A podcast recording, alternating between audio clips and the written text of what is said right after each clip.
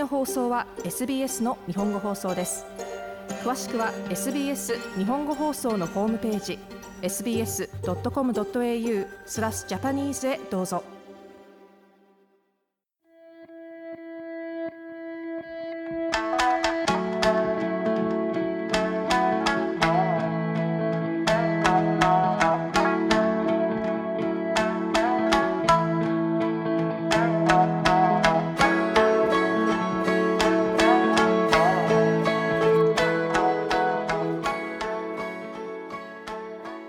こんにちは。日本語学習者向けのポッドキャストスロージャパニーズです。シリーズ1では5つのエピソードを通じてオーストラリアを日本語で説明することをテーマにお送りします。このポッドキャストのスクリプトは SBS ジャパニーズのウェブサイト SBS .com.au スラッシュジャパニーズで見られます。文字を目で追いながら、または一緒に発音しながら聞いてみましょう。今日はエピソード5シーズン1の最終回です。これまでの4つのエピソードとはスタイルを変えて、エピソード5ではこれまでシーズン1に登場したゲスト5人にオーストラリアに来て驚いたことは何かを聞きます。それぞれ短い答えの後に簡単なクイズがあります。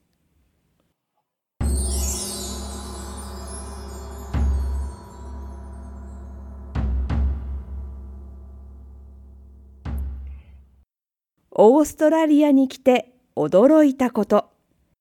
エピソード1の中里恵子先生の場合。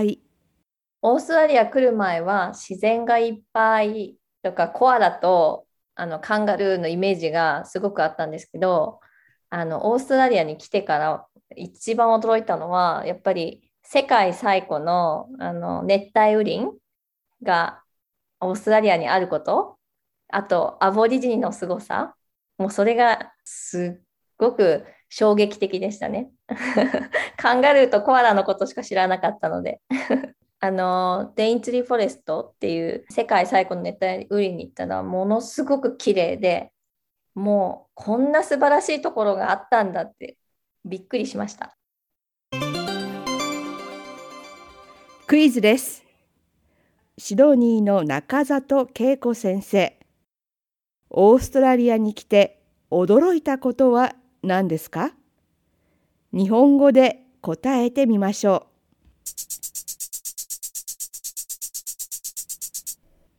さあ、答えられましたか？中里先生が驚いたことは、オーストラリアにある世界最古の熱帯雨林と先住民アボリジニの文化でしたね。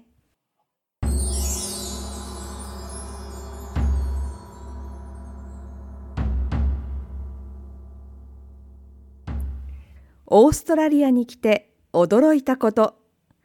エピソード2の土井幸宏さんの場合。オーストラリアの通貨ですかね。つまりプラスチックのあのポリマーのノートですよね。それの手触りというのがちょっと面白いなと感じたことと何より苛立たしいのは50セント玉の大きさですね。重たいですよね。でそれを財布に1つでも入っていたら、ね、ちょっと早くそれを使いたいんですけれど、お釣りなんかで1ドル玉がなくて、あの50セント2枚で出てきたりするとね、本当にあの あの腹立たしいですよね。日本では50円硬貨や5円硬貨のように真ん中に穴の開いた硬貨コインがあります。クイズです。キャンベラの土井さんがオーストラリアに来て驚いたことは何ですか？日本語で答えてみましょう。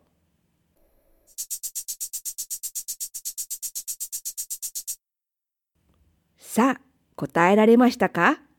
土井さんが驚いたことはオーストラリアのお金薄いプラスチックであるポリマー製のお札ノートと大きな50セント硬貨でしたね。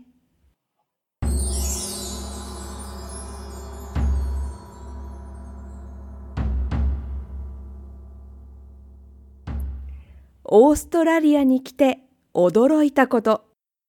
エピソード3の北田和代さんの場合。移民に対してすごく寛容だなと思いました。まず移民は英語のレッスンを無料で受けることができますよね。クラスの中で英語だけではなくって例えばオーストラリアの文化も教えるんですよ。英語で。主要な都市とかオーストラリアのスラングとか。あ移民の人をこう受け入れる枠組みがもうできてるんだなっていうのにすごく驚きましたね。あとはまあ私の主人が厳しかったので銀行やカウンシルの手続きなんかも行ってこいっていつも言われていつも緊張しながら行くので言葉がすぐ出てこないんですけれども窓口の人が辛抱強く待ってくれるんですよね。オーストラリアの人はこれはすごい寛容だなって慣れてるんだなっていうのは分かります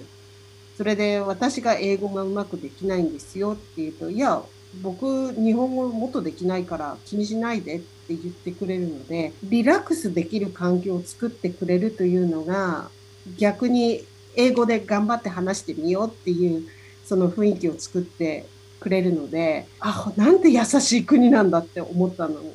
が、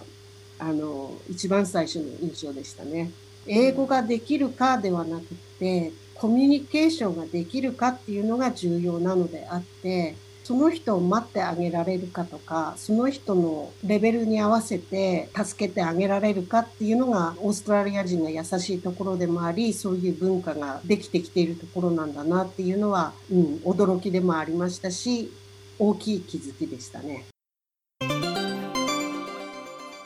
クイズです。シドニーの北田さんがオーストラリアに来て驚いたことは何ですか？日本語で答えてみましょう。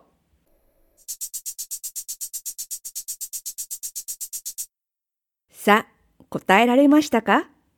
北田さんが驚いたことは移民に対するオーストラリアのサポート、そして移民を受け入れるオーストラリアの人の優しさと寛大さでしたね。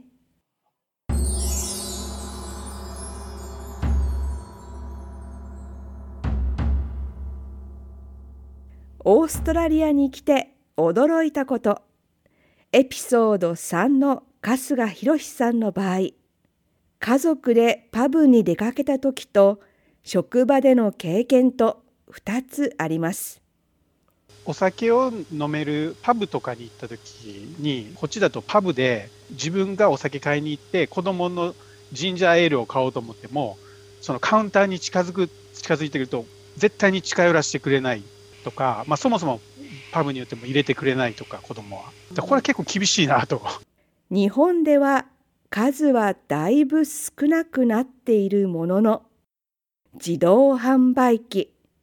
ベンディングマシーンでお酒を買えるところも残っています。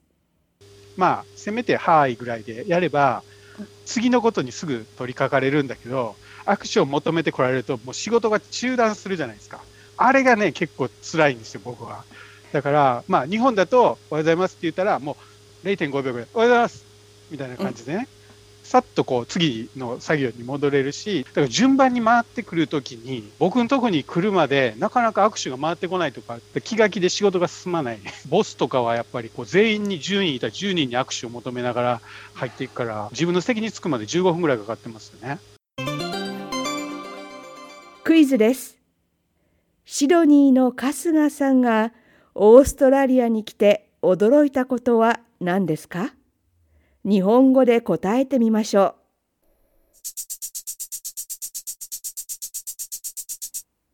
さあ、答えられましたか？春日さんが驚いたことは、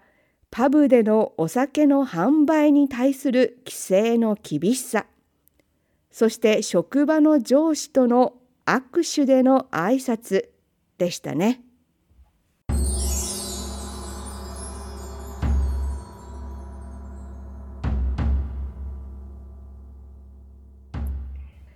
オーストラリアに来て驚いたこと。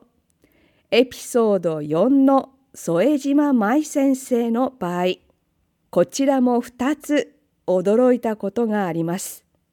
街中を裸足で歩いている人がいますね。ビーチだけじゃないですよね。街中スーパーマーケット結構いらっしゃるんで足の裏の皮が厚いなぁとスーパーで見つけると心の中であベアフットって思って 日本では絶対にないことですね。真似してこの間ビーチでずっと裸足で歩いてみたらやっぱちょっと足切って血だらけになりましたんで私の足の裏がちょっと柔らかすぎるのかもしれないんですけど2つ目はお店が閉まるのが早いですね。喫茶店がちょっと本だと3時のおやつっていうぐらいなので3時4時って喫茶店でちょっとコーヒー飲んでちょっとしたこうスイーツをいただいてっていうことをしてましたし私は日本ではこう仕事が終わって放課後に家に帰宅そのまませずに例えばちょっとカフェによってもう一仕事したりカフェでちょっと読書してから自宅に帰るってことを結構気分転換としてしてたんですけどこちらに来たらもう帰宅する頃にはパブをやっているものの喫茶店がやってない。カフェに行きたかったら午前中に行かねばならない。喫茶店文化がちょっと日本と違うなと感じます。カフェでちょっと一息してから次のところに行くっていうことがこちらだとマッカスになりますよね。マッカスっていうのも衝撃だったんですけどマクドナルドでもマクドって私言ってたんですけどマックマッカスそのカスはどこから来たのかって。でもはい。喫茶店がやってないのであのマッカスに大変お世話になっている日々でございます。クイズです。シドニーの副島先生がオーストラリアに来て驚いたことは何ですか？2つあります。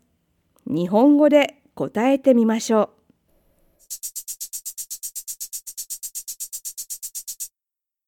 さあ答えられましたか？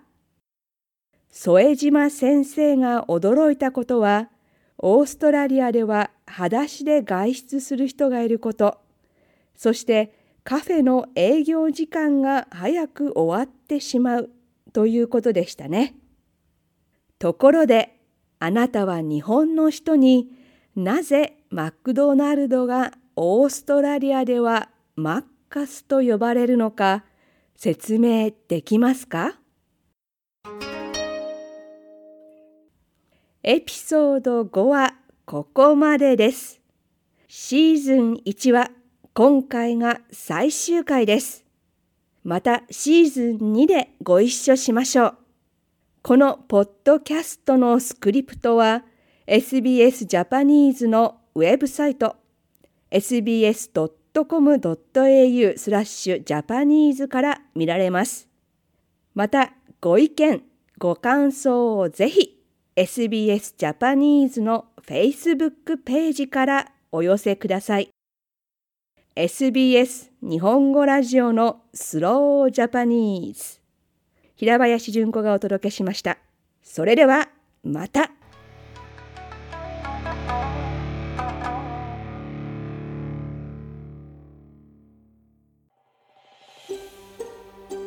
SBS 日本語放送の Facebook ページで会話に加わってください。LIKE、いいねを押してご意見ご感想をお寄せください。